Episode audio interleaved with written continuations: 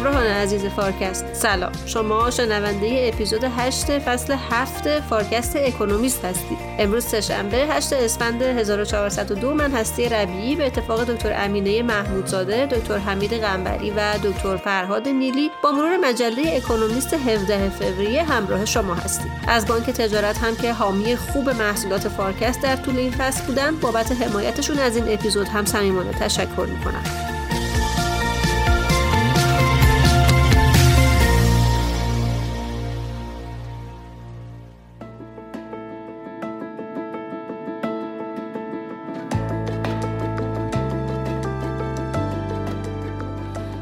مشاور مدیریت رهنمان اسفند هر سال رویداد یک روزه با موضوع چشمانداز ایران در سال پیش رو که امسال سال 1403 هست رو برگزار می‌کنه که برای مدیران، صاحبان کسب و کارها، کارشناسان و دانشجویانی که به هر دلیلی نیاز به داشتن تحلیلی درست و دقیق از شرایط سالاتی کشور دارند رویداد متفاوت و جذابیه.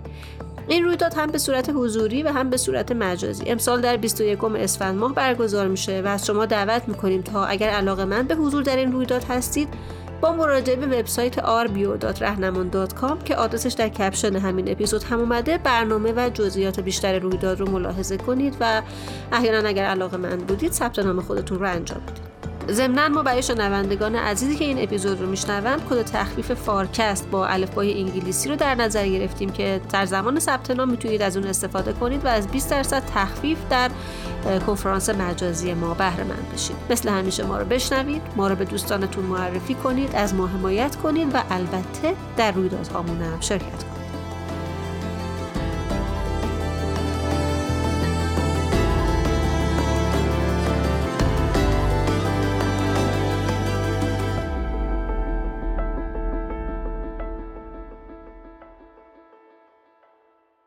امینه جان سلام. عرض سلام و ادب خدمت شما و شنوندگان عزیز فارکست. امینه جان این هفته عنوان مقاله که انتخاب کردی یه ذره عجیب بود. برای شنوندگان ما بگو که کدوم مقاله رو انتخاب کردی و موضوعش چیه؟ از اکانومیست 15 فوریه 2024 مقاله در دفاع از ابزار مالی که نمی‌تواند کار خود را انجام دهد رو انتخاب کردم. این در مورد یه ابزار مالیه که برای اجرای سیاست پولی استفاده میشه و همونطور که توی سوتیتر اومده نشون میده که اوراق قرضه مسئول از تورم پوشش ضعیفی برای تورم هستند اما این همه داستان نیست. خب مقاله قرار چه چیزی در مورد این اوراق مسئول از تورم به ما بگه. این مقاله روی اثر بخشی اوراق قرضه مرتبط با تورم به عنوان یه ابزار پوششی برای تورم بحث می‌کنه و عملکرد ضعیفش رو توی دوره اخیر تورم به ما نشون میده. بس این چند تا مثال با هم ببینیم. تو همین سال 2021 که تورم بالا رفته بود اگه شما 100 دلار از اوراق مرتبط با تورم میخریدین بعد از یک سال فقط 88 دلار به شما برمیگشت و عملا شاید اگه پولتون رو زیر تشک میذاشتین به نظر می‌رسید که اوضاع بخواد بهتر بوده باشه. و یه اتفاق دیگه این که سرمایه گذارا هلوش 17 میلیارد دلار از صندوق های سرمایه گذاری مبادله ای Exchange Traded فاندا که وابسته بودن به این اوراق مسئول از تورم برداشت کردن. یه مشاهده دیگه این که کانادا از سال 2022 انتشار این اوراق رو متوقف کرده. آلمان هم توی نوامبر همین کارو کرد و سوئد در حال بررسیه که ببینه که بهتره که انتشارش رو متوقف بکنه یا نکنه. خب امینه جان مگه این اوراق مسئول از تورم نیستن؟ پس چطوری از اینکه مردم پولشون رو زیر بالش بذارن هم حتی عملکرد بدتری داشتن؟ بیاین با تفکیک اون عواملی که بازده اوراق رو می‌سازن شروع کنیم. ببینید وقتی ما یه ابزار مالی داریم یکیش بحث کوپوناییه که به ما میده و یه بحث دیگه بحث کپیتال گین یا بازده سرمایه است. کوپون اون پرداختهایی که قبل از سررسید اوراق ما داریم دریافت می‌کنیم و تفاوت بین اوراق قرضه مرتبط با تورم و اوراق قرضه متعارف توی اینه که در اوراق مرتبط با تورم دیگه پرداخت ها به یه واحد پولی ثابت نیستن و در عوض با تورم زیاد میشن. و حالا اگه تورم به صورت غیر منتظری بالا بره از واقعی کوپونا ثابت میمونه و به نظر می‌رسه که تا اینجا خیلی هم موضوع خوبه و دارندگان این اوراق عملا در قبال تورم یه جور مسئولیتی دارن. ولی برای خیلی از سرمایه گذارا مکانیزم دوم مرتبط با در واقع بازده سرمایه مهمتره و این ناشی از تغییر قیمت اون ابزار مالیه که اینا در اختیار دارن. یادمون باشه که تغییر قیمت ابزارهای مالی به خاطر تحولات نرخ بهره حقیقی اتفاق میفته و وقتی که نرخ افزایش پیدا می‌کنن قیمت اوراق کاهش پیدا می‌کنن. و بنابراین در شرایطی که مثلا طی سالهای 2022 2023 بانک های مرکزی برای اجرای سیاست پولی انقباضی نرخ های بهره داشتن زیاد می‌کردن قیمت این اوراق به صورت خیلی جدی کاهش پیدا کرد. در واقع اون چیزی که باعث زیان 12 دلاری سرمایه گذارا بین دسامبر 2021 تا دسامبر 2022 شده بود در عمل همین بود. و خب در شرایط مختلف این دو بودی که دارن نرخ بازده رو مشخص می‌کنن ممکنه که همجهت حرکت نکنن.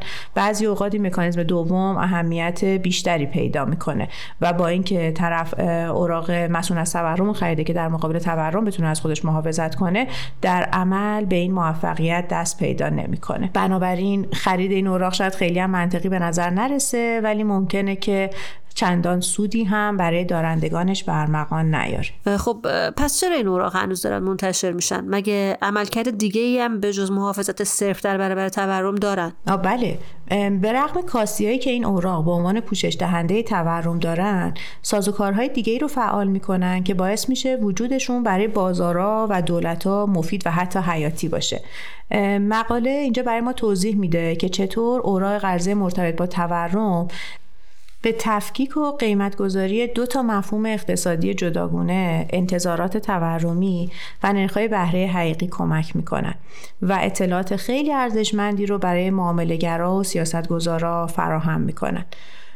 ببینید وقتی که ما یه در واقع اوراق قرضه متعارف رو داریم نرخی که داره براش تعیین میشه عملا تحت تاثیر هر دو عامل انتظارات تورمی و نرخ بهره حقیقی داره قرار می‌گیره. در حالی که در اوراق قرضه مرتبط با تورم این دوتا از هم جدا میشن و بازدهیشون به صورت خیلی مشخصتری نرخهای بهره واقعی رو داره به ما نشون میده.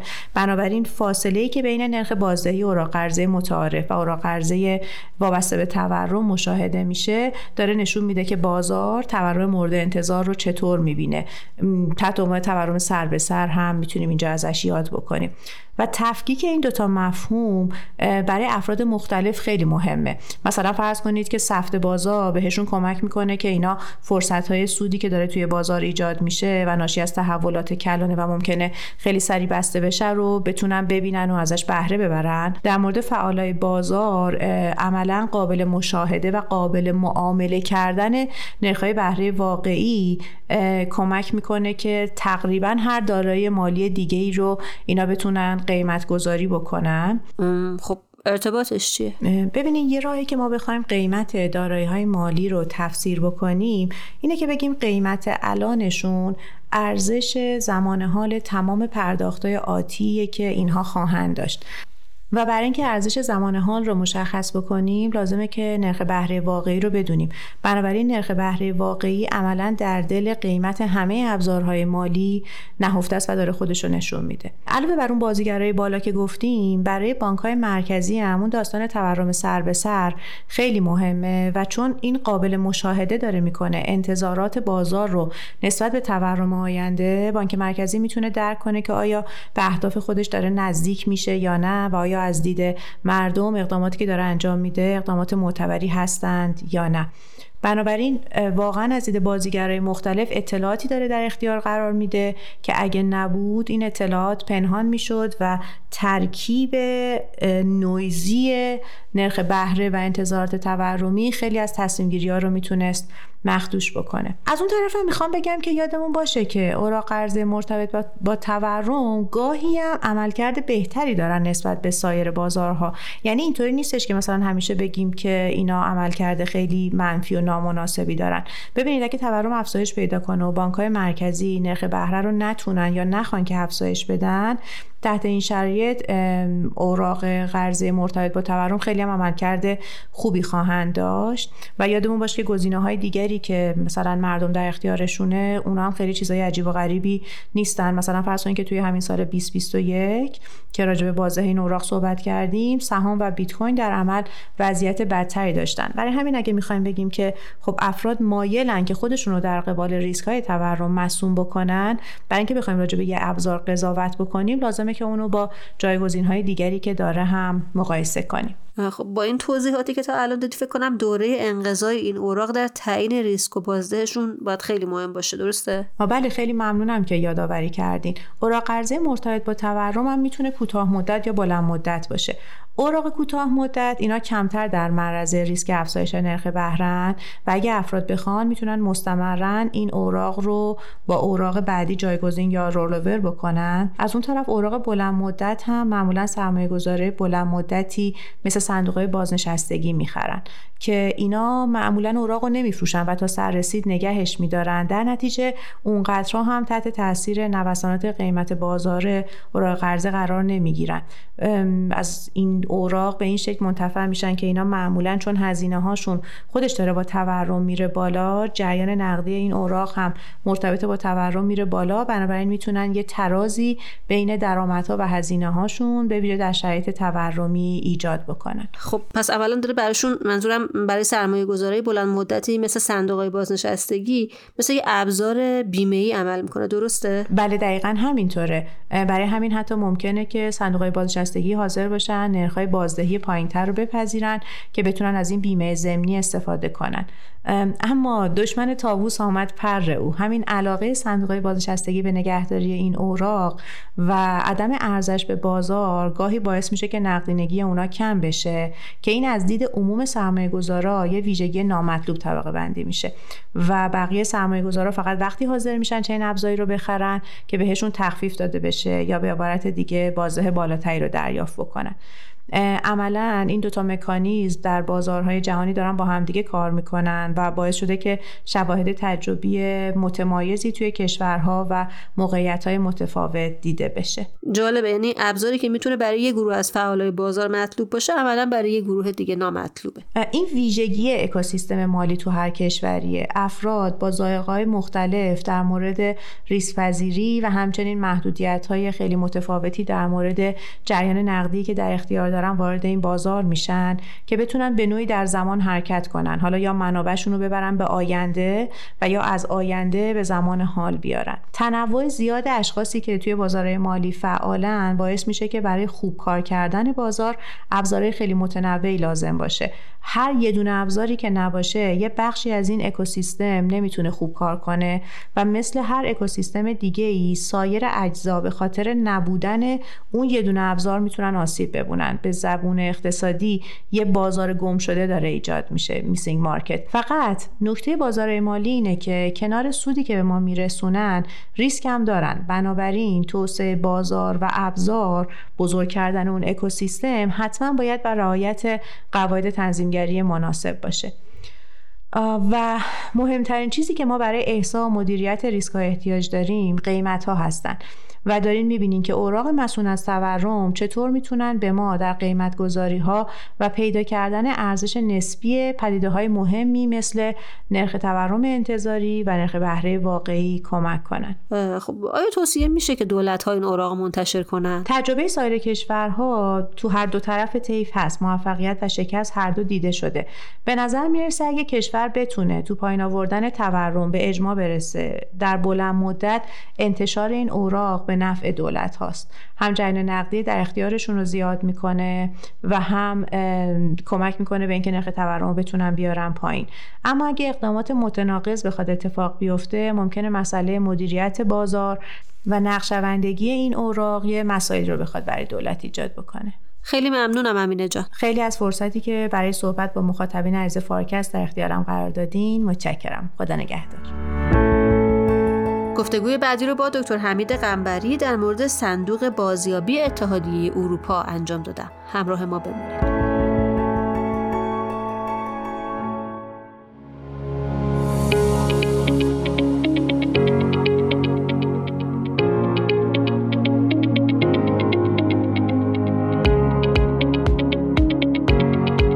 بانک تجارت طرح جدیدی داره به نام کالانو بانک تجارت با این طرح برای خرید کالاهای با دوام مثل لوازم خونگی یا حتی وسیله نقلیه به ما اعتبار میده و می‌تونیم هر چی که احتیاج داریم از فروشگاه های طرف قرارداد بانک تجارت قسطی بخریم. تازه خوبیش اینه که تمام فرایندش غیر حضوری و اصلا لازم نیست نه برای افتتاح حساب نه دریافت اعتبار و نه حتی برای خرید کالا از خونه بیرون بریم. فقط کافیه اپلیکیشن باجت رو نصب کنیم و کالا رو در خونه تحویل بگیریم. برای کسب اطلاعات بیشتر درباره کالانو به آدرس اینترنتی www.tijaratbank.ir کالانو مراجعه کنید.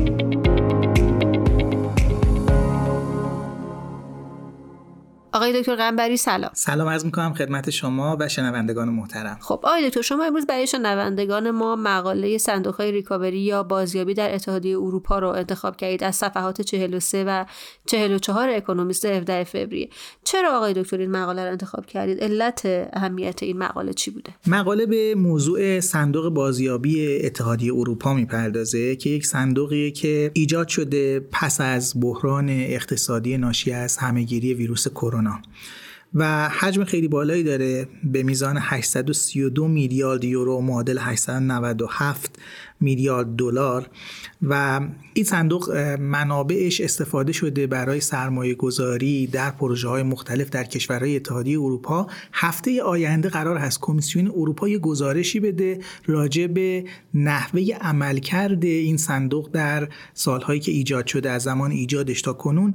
و این مقاله داره بحث می‌کنه راجع به اینکه عملکرد صندوق تا حالا چطور بوده احتمالا گزارش به چه نحوی خواهد بود و موافقان و مخالفان صندوق چه مطالبی رو بیان می‌کنن دکتر پیش از اینکه بحث رو شروع کنیم می‌خواستم ازتون خواهش کنم که اول برای شنوندگان ما توضیح بدید که این صندوق ریکاوری اصلا چیه و پس زمینه تاریخی ایجاد چنین صندوقی چیه؟ اگه بخوایم این صندوق رو بهش نگاهی داشته باشیم خوبه که اول به خود اتحادیه اروپا نگاه بکنیم. مثلا چی شد که اتحادیه اروپا شکل گرفت؟ خیلی سریع می‌خوام این رو بگم چون واقعا ربط داره به موضوع صندوق ما. ببینید اتحادیه اروپا بعد از جنگ جهانی دوم به وجود اومد. ما توی قرن بیستم دو تا جنگ خانمان سوز در اروپا داشتیم. جنگ جهانی اول جنگ جهانی دوم.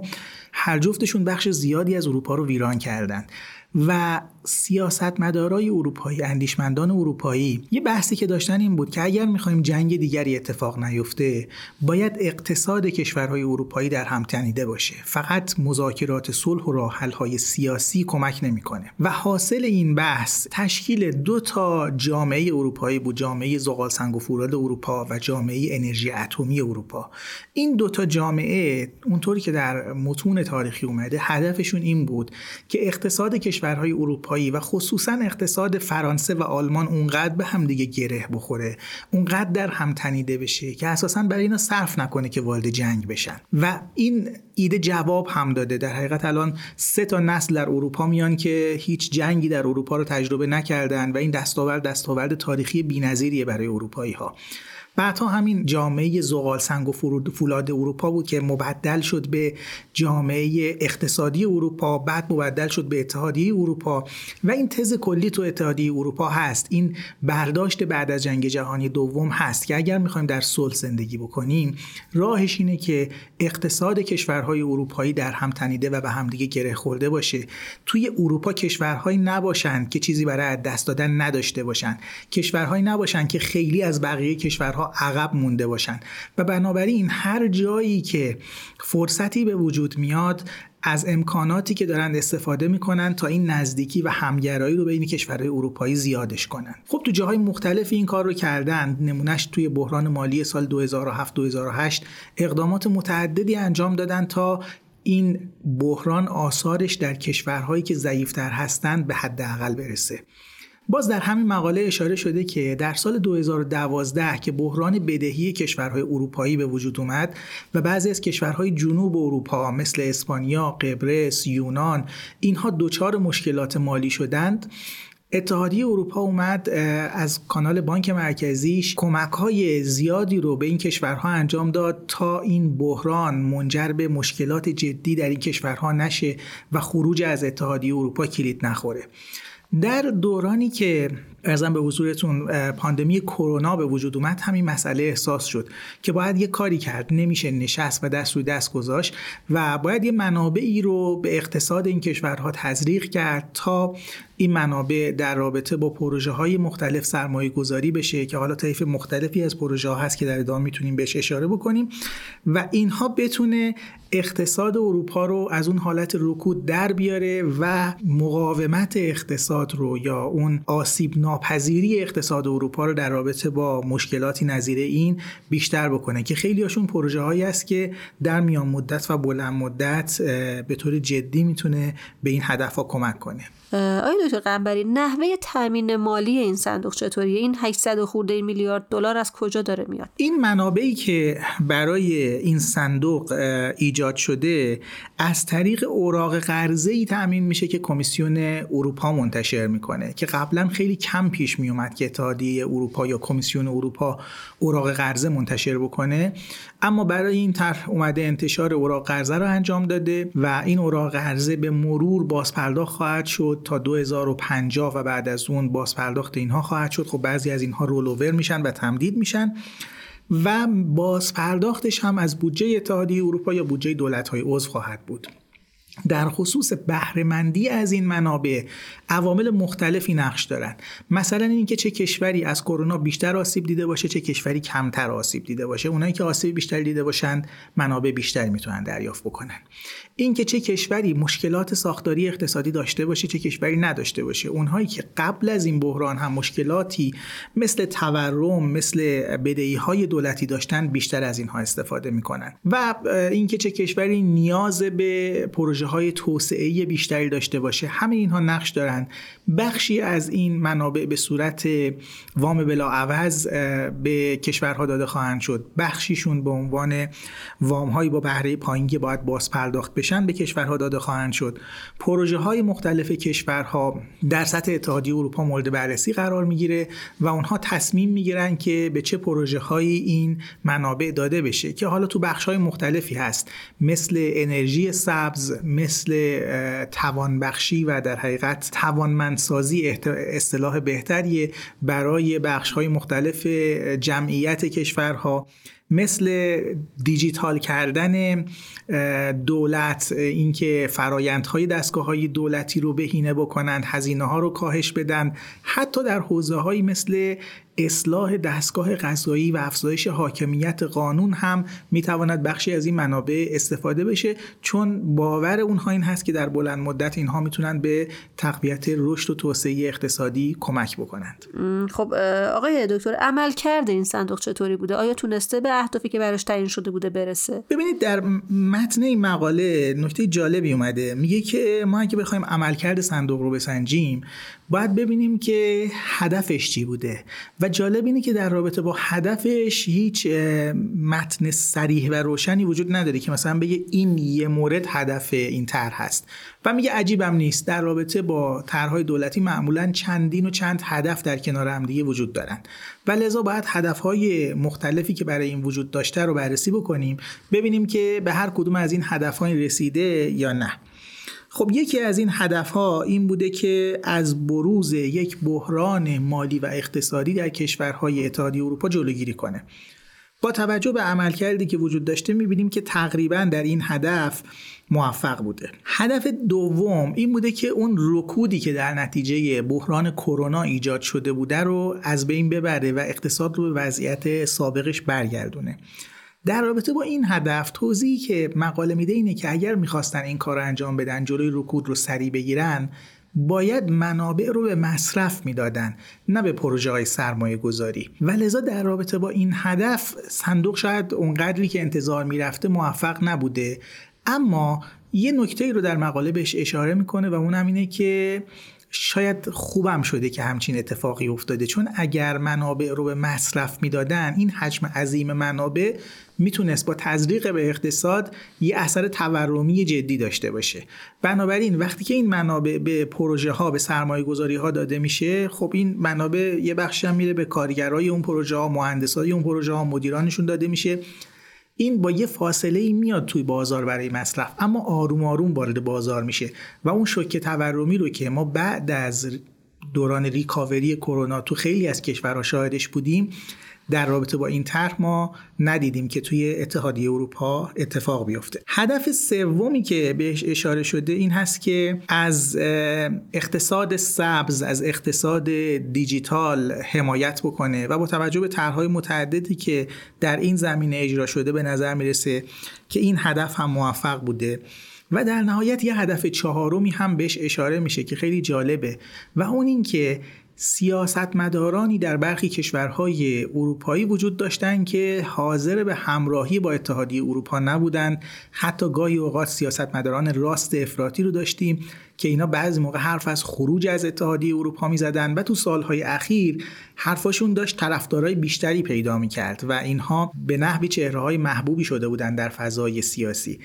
این منابع یه جورایی باعث میشه که حمایت از اتحادیه اروپا بیشتر بشه. یعنی بیان بگن اتحادیه اروپا فایدهش چیه؟ یکی از فوایدش اینه که داره به ما پول میده داره به ما منابع میده که ما با اینها می‌تونیم یه سری پروژه ها رو توی کشورمون اجرا بکنیم. و همینطور بعضی از سیاستمدارا بودن که با بعضی از طرحهای اتحادیه اروپا موافق نبودن یا سنگ اندازی می‌کردن. خصوصا طرحهای مربوط به ارتقای حاکمیت قانون. یعنی مثلا اصلاحات دستگاه قضایی اصلاح قوانین و مقررات در حوزه های مختلف مثل قوانین و مقررات کار قوانین قراردادها و نظایر اینها. خب اینجا اتحادیه اروپا می‌تونه از یه اهرم مالی استفاده بکنه و بیاد بگه اگر این منابع رو می‌خواید باید این اصلاحات رو از سیستم قضاییتون انجام بدید.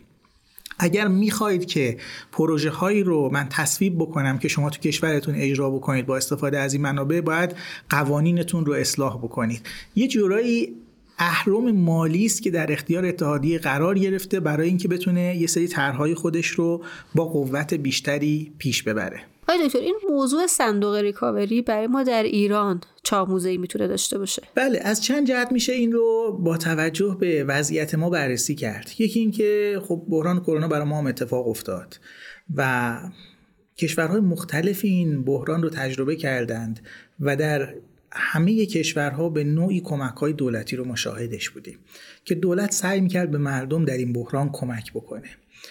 اما واکنش کشورهای مختلف متفاوت بود. اینکه در تمام طرحهایی که اتحادیه اروپا یا آمریکا یا کشورهای توسعه یافته برای کمک به مردم داشتن شما هیچ جا نمی‌بینی که بیان بگن آقا بانک ها از محل منابع خودشون این تحصیلات رو به مردم بدن. خب مثلا ما یه چیزایی داشتیم اینطوری می‌گفتیم که برای ودیعه مسکن بانک ها این تحصیلات رو بدن. یا هر سال میگیم میگیم که بانک این قرض الحسنه رو بدن این کمک رو بکنن.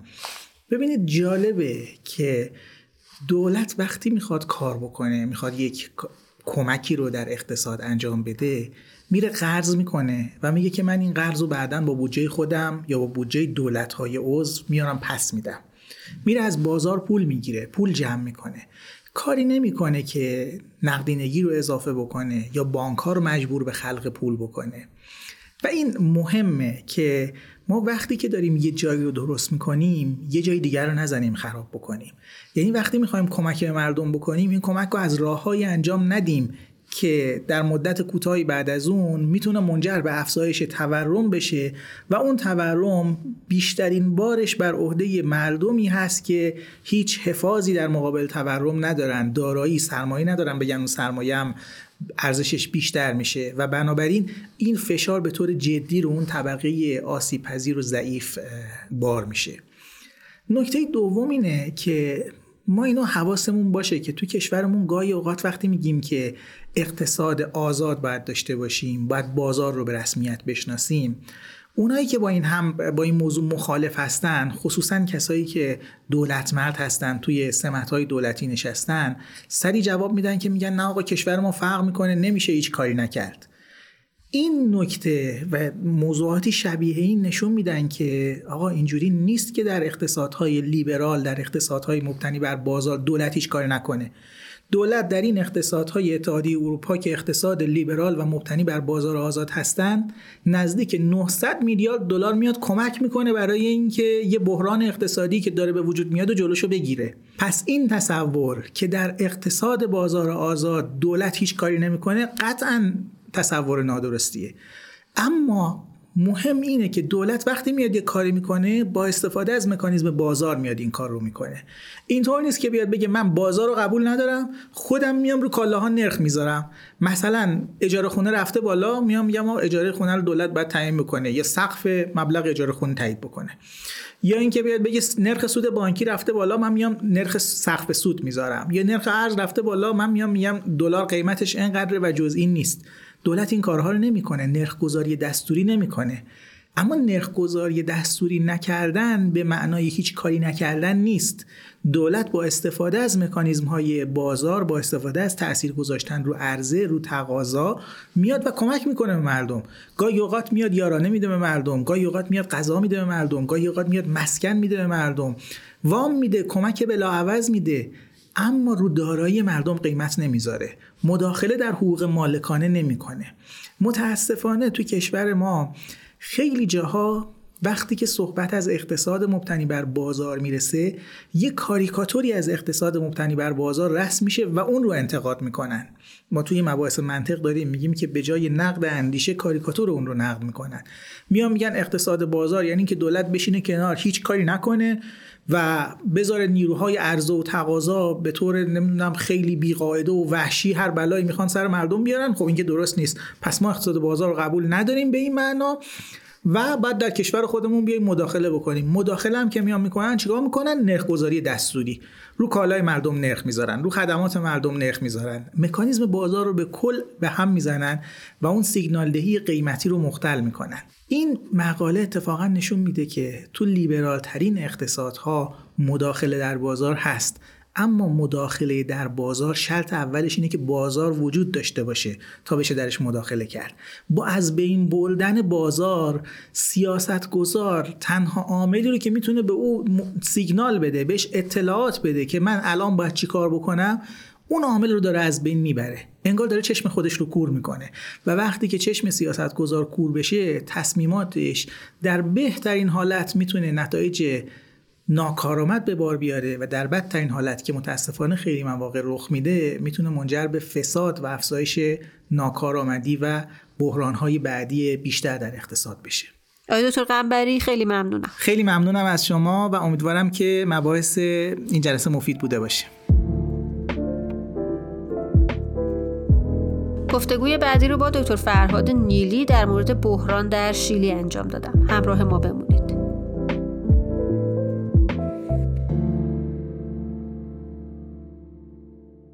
آقای دکتر نیلی سلام. سلام بر شما و مخاطبان خوبمون در فارکست. آقای دکتر شما امروز برای شنوندگان ما مقاله رو انتخاب کردید که در واقع داره وضعیت فعلی سیاسی شیلی رو نشون میده. از صفحات 26 و 27 اکونومیست 17 فوریه با موضوع بحران در شیلی هنوز تمام نشده. خب چرا این مقاله رو انتخاب کردید و چرا فکر می‌کنید که این مقاله می‌تونه برای شنوندگان ما موضوع مهمی باشه؟ بله.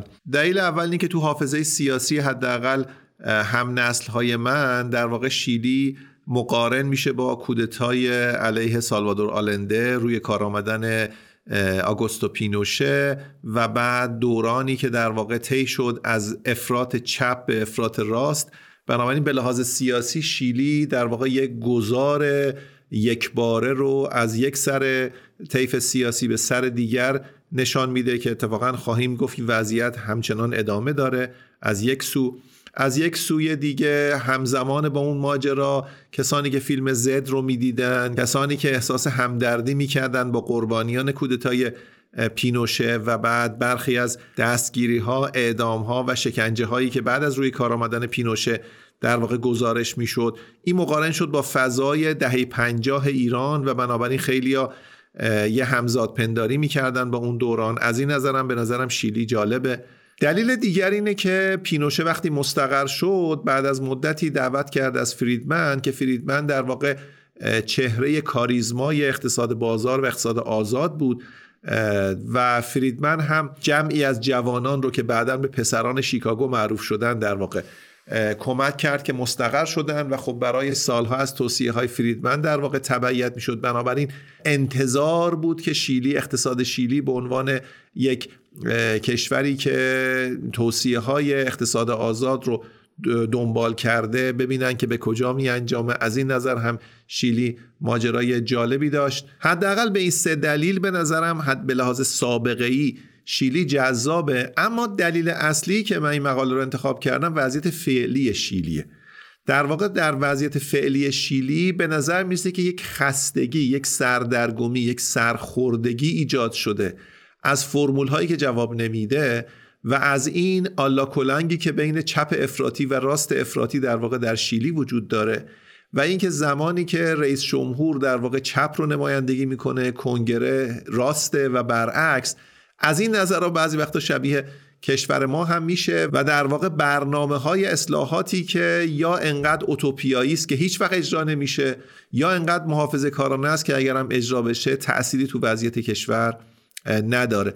از این نظر شیلی به نظرم جذابه. خب آقای دکتر یه مقدار راجع به خود شیلی اینکه شیلی اصلا چطور کشوریه اینکه به لحاظ جغرافیایی به لحاظ جمعیتی به لحاظ سیاسی کلا یه بکراند در مورد شیلی می‌تونید به ما بدید. شیلی به دلایلی میشه یه کشور یکتا تلقی بشه. اولا شیلی اگر اشتباه نکنم بیشترین ارز جغرافیایی رو داره در طول کشور در کشورهای جهان.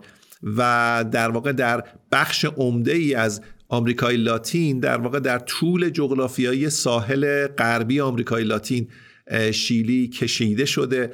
همسایه غربی آرژانتین و همسایه جنوبی بولیوی هست.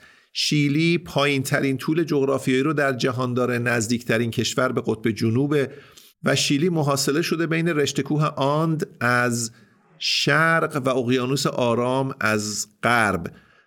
شیلی بزرگترین صادر کننده مس هست در جهان. درآمد عمده صادراتیش از صادرات درآمد عمده ارزیش از صادرات مس میاد. از این نظر به ایران شبیه به کشورهای صادر کننده منابع طبیعی شبیه. نظر اقتصادی و جمعیتی هم بخوایم بگیم. شیلی کشور متوسط کوچک به نسبه از نظر, از نظر جمعیتی حدود 19 میلیون نفر جمعیت داره. از نظر جغرافیایی حدود نصف ایران از نظر مساحت درآمد سرانش نزدیک 25 هزار دلار در مرز کشورهای با درآمد متوسط و با درآمد بالاست. جز معدود کشورهای در حال توسعه است که امید می‌رفت ظرف یک نسل توسعه یافته بشه. از نظر اقتصادی به رغم در واقع وجه سیاهی که از نظر سیاسی در دوران حکومت پینوشه به نمایش گذاشته شده بود اما به لحاظ اقتصادی عملکرد درخشانی به لحاظ اقتصادی نشون داد. به خصوص بعد از پایان دوران پینوشه از 1990 به بعد عملکرد اقتصادی شیلی بسیار درخشان بود. اینجاست که اون علامت سوال مطرح میشه. پس از این دوران طولانی نزدیک ربع قرن موفقیت اقتصادی شیلی چرا الان شیلی رسیده به وضعیتی که دیگه تعبیر اکانومیست ازش به فتیگه؟ فتیگ یعنی دیگه خسته شدن زله شدن دیگه دیگه انگار دیگه انگار فرمولا جواب نمیده. میگه وضع شیلی انگار بر نمیگرده به وضعیت نرمال. اینجاست که در واقع نقطه کلیدی مقاله است که این وضعیت فعلی رو در واقع تشریح می‌کنه. یه نکته هم شیلی رو در واقع متمایز می‌کنه. کسانی که اخبار سیاسی رو دنبال می‌کردن زمان خانم تاچر در واقع جنگ فالکلند که مطرح شد بین انگلستان و آرژانتین شیلی به ظاهر خونسا ماند. اما گفته میشه که شیلی در واقع در اون زمان اخبار رو منتقل می‌کرد به انگلستان و بنابراین شیلی نزدیک به انگلستان ماند. زمانی هم که پینوشه در واقع برکنار شد کشوری که بهش پناه داد انگلستان زمان مارگارت تاچر بود و بعد برگشت به شیلی علیه پینوشه کیفرخواست های بسیاری مطرح شد در دادگاه ها به خاطر قتل به خاطر اعدام به خاطر زندانی کردن به خاطر شکنجه کردن بسیاری از مردم شیلی و اما به دلیل اینکه گفته شد ناراحتی قلبی داره پینوشه در واقع در حصر خانگی قرار گرفت و تا آخرین روزها در حصر خانگی بود. وقتی که دچار سکته قلبی مهلک شد در واقع برداشته شد حصر خانگی ازش و به چند روز طول نکشید که فوت کرد. فکر کنم سال 2005 پینوشه فوت کرد. پینوشه قبل از اینکه کودتا بکنه علیه سالوادور آلنده فرمانده کل ارتش بود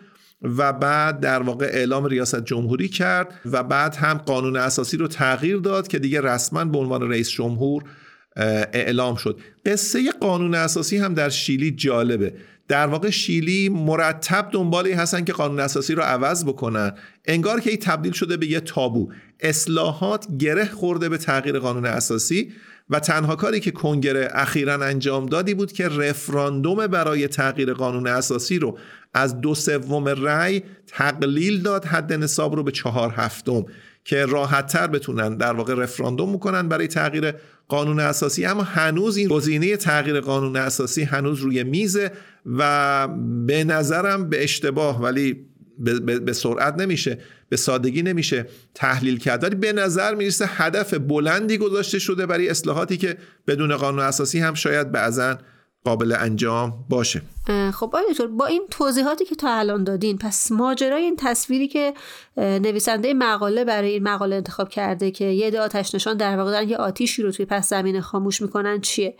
چرا یه همچه تصویری انتخاب شده؟ بله اکونومیست هم به این موضوع اشاره می‌کنه. در واقع مشکلات fundamental و بنیادی شیلی رو مطرح می‌کنه. بعد میگه حالا قوز بالا قوز اینه که الان شیلی در واقع مدتی دچار آتش سوزی جنگل هاش هم شده و اینم در واقع اضافه شده برای که مردم دیگه خسته شدن از این وضعیت و اینو اشاره می‌کنه. نکته جالب این مقاله همینه به نظرم. یعنی که جذب کرد منو اینه. یه سری عوامل بنیادین و بطیع اقتصاد و سیاست و مسائل اجتماعی از قبیل صندوق های بازنشستگی مسئله سلامت مسئله آموزش رو مطرح می‌کنه. مسائلی که در واقع در طولانی مدت پدید آمدن و هیچ راه حل کوتاه مدتی هم ندارن اما در کنارش به مسائل عاجل و سریع هم اشاره می‌کنه مثل همین مسئله آتش سوزی و مسائل شبیه این به خصوص ماجرای جرمخیزی که اخیرا اتفاق افتاده در واقع نرخ جرائم خیلی بالا رفته. شیلی که معروف بود به کشور بسیار امن در واقع نرخ قتل درش افزایش پیدا کرده نزدیک 50 درصد افزایش پیدا کرده. نرخ زورگیری در واقع زیاد شده.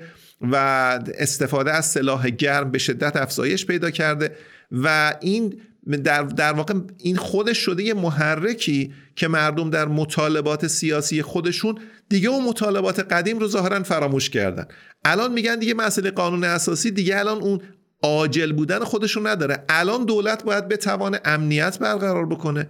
باید کرایم ریت رو در واقع پایین بیاره.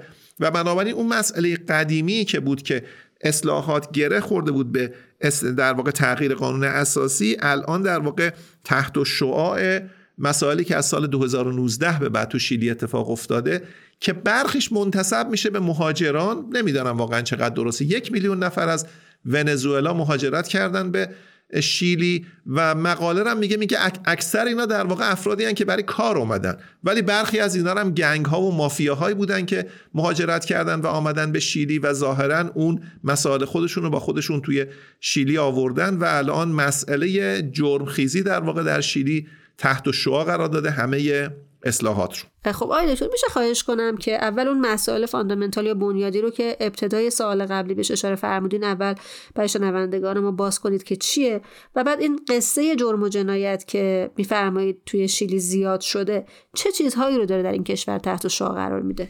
ببینید شیلی ظاهرا از دهه 1960 میلادی گرفتار پاندول حرکت بین چپ افرادی و راست افراطی بوده.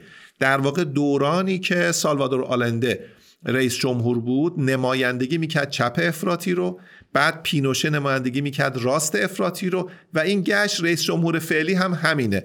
آقای بوریک که در واقع نمایندگی می‌کنه چپ افراطی رو مواجه با حزب جمهوری خواه که راست افراطی رو در واقع نمایندگی می‌کنه و پیشنهادهای ریاست جمهوری رو مجلس رد می‌کنه و پیشنهادات مجلس در واقع قابلیت اجرا نداره چون دولت انگیزه ای نداره. و بعد خیلی جالبه پیشنهادی که چپ افراطی داده تو رفراندوم مردم ردش کردن چون پیشنهادات خیلی در واقع اوتوپیایی بوده و قابل اجرا نبوده.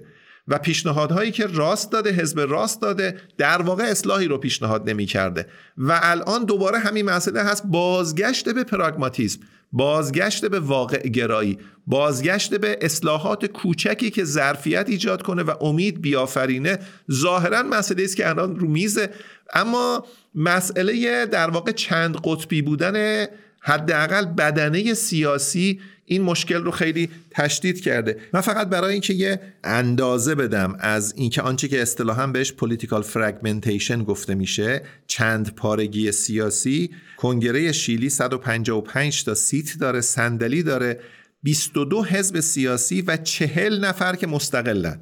در واقع توی مجلس حضور دارن. تقریبا به اجماع رسیدن ناممکنه توی این کشور. و این خیلی سخته. و بنابراین الان نکته اینه که اون اجماع سازی چگونه میشه صورت بگیره حول مسائل واقعی و اصلاحات کوچکی که می‌توانه امیدآفرین باشه و این دو حزب رو به هم نزدیک بکنه.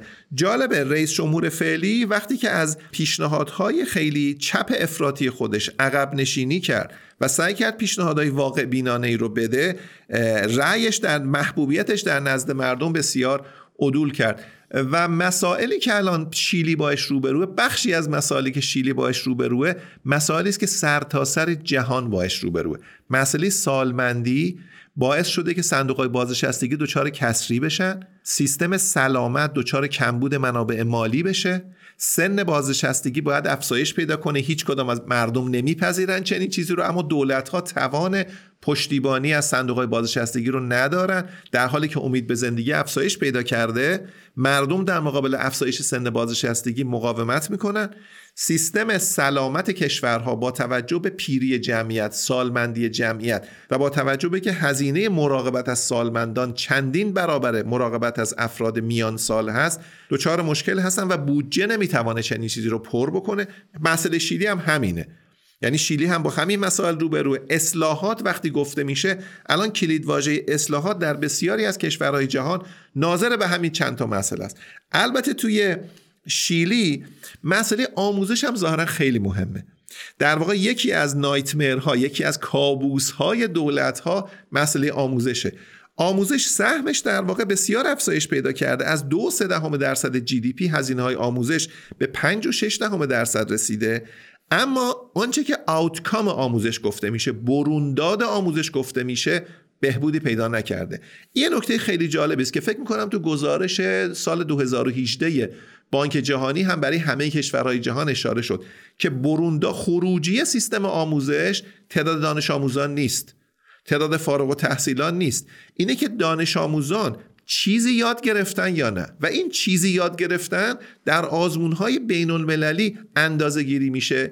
شیلی علا رقم ای که دونیم برابر هزینه آموزش رو زیاد کرده بهبودی در دانش آموزان شیلیایی نسبت به بقیه در واقع همسنهای خودشان در تست های بین المللی دیده نمیشه.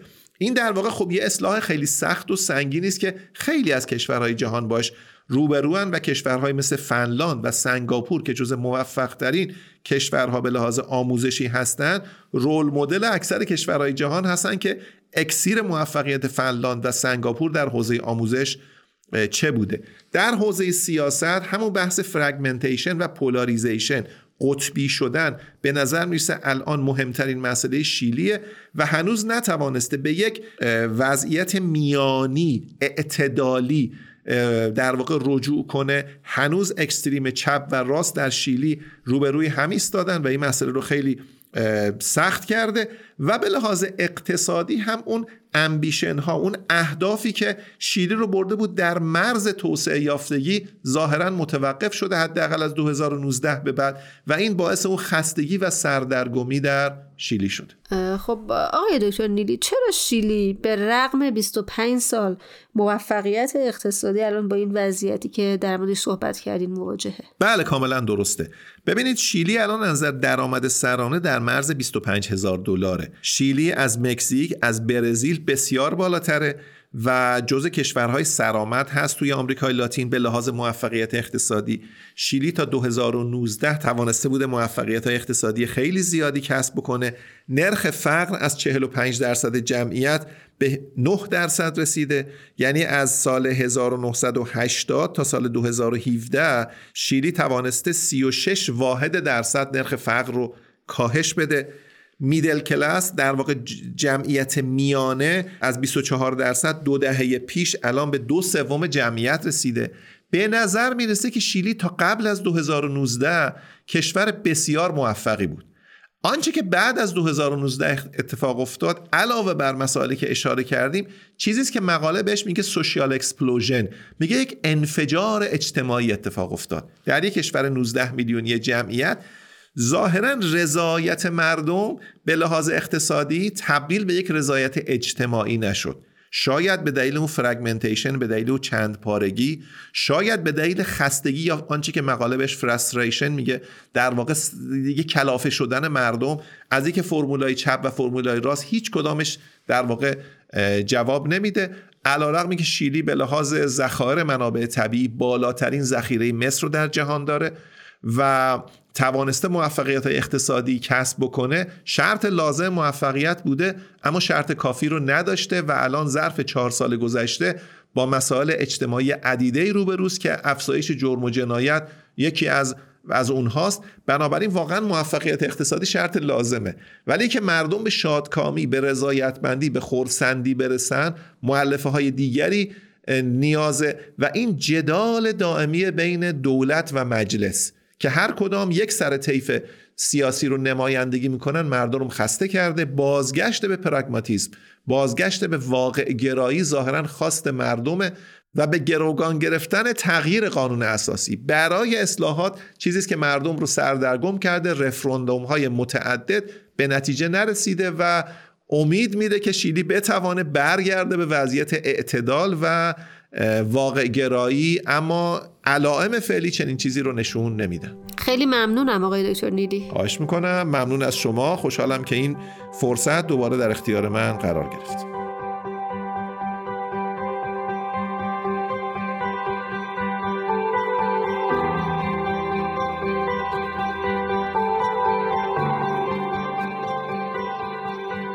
از اینکه شنونده اپیزود 8 فصل هفت فارکست بودید از شما صمیمانه ممنونم.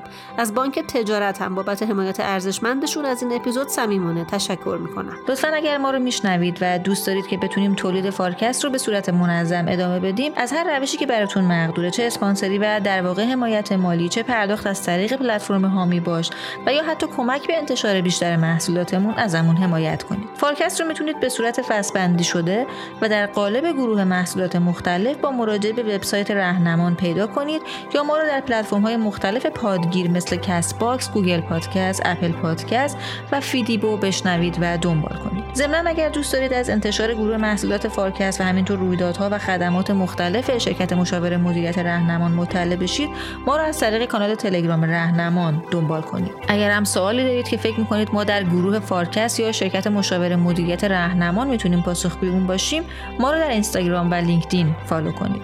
شماره تماس ما به علاوه لینک همه کانال های ارتباطی که خدمتتون گفتم توی caption همین اپیزود اومده. لطفا ما رو فراموش نکنید ما رو بشنوید و به دوستانتون هم معرفی کنید.